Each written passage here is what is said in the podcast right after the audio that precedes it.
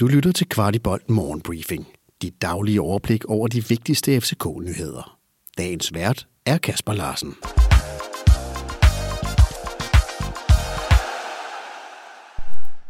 Onsdag den 23. november. Delaney-sagaen fortsætter. I dag skriver La Gazzetta, at uh, Thomas Delaney kan indgå i en byttehandel med Luis Alberto fra Lazio. Lazio har dog både Oliver Torres og Delaney på ønskelisten. Der hersker efterhånden ikke nogen tvivl om, at Delaney skal videre i dette vindue, og det er næppe heller det sidste rygte, der kommer til at florere, da han øjensynligt har fået et vink med en vognstang. Vi følger sagen tæt, og i det hele taget følger vi transferrygter i hele januar her på Morgenbriefing.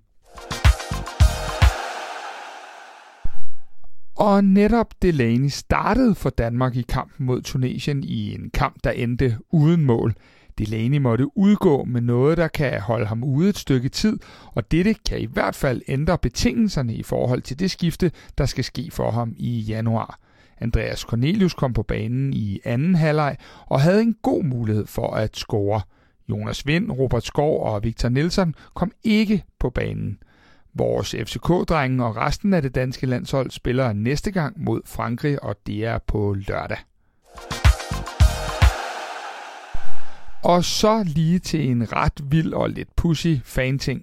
I 2022 rejste FCK-fans 28.565 km for at følge holdet. Dette både i Europa, pokalturneringen og Superligaen.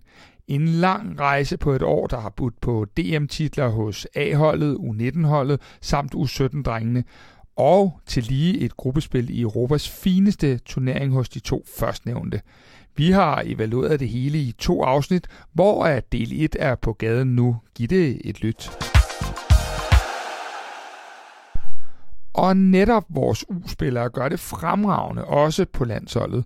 U19-holdets venstre bak William Kostrup startede på banen, og en anden William, nemlig William Klem, kom på banen i sejren over Tjekkiet. Det var andet opgør mod tjekkerne på få dage.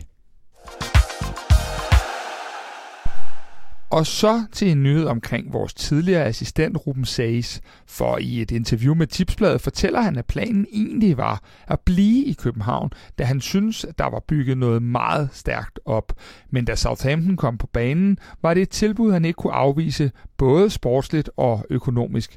Sages er i højeste grad kommet til en klub, der også har været igennem en turbulent tid, der blandt andet har betydet en trænerfyring og en enkelt kamp for Sages som manager. Sages har modtaget en del ros i det engelske og afviser over for Tipsbladet ikke en dag at vende tilbage til dansk fodbold. På torsdag får Kvartibold fint besøg, når vi tager imod Peter Christiansen og Jakob Nistrup i parken. De er pt. på besøg mange steder, så vi forsøger at lokke lidt anderledes svar ud af de to herrer. Så glæd jer til mere FCK-indhold i en tid, hvor Superligaen er savnet. Morgenbriefing her går på juleferie den 30. november, men fortvivl ikke, for i disse dage er vi ved at forberede en julekalender, som vi glæder os til at præsentere for jer hele december, ja i hvert fald fra den 1. til den 24.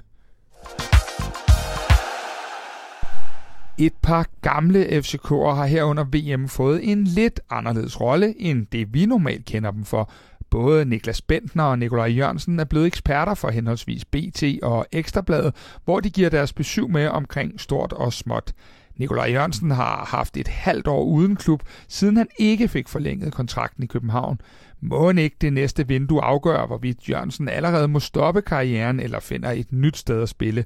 Vi her på Kvartibold håber i hvert fald alt det bedste for Nico, der flere gange har vist sig at have et kæmpestort FCK-hjerte.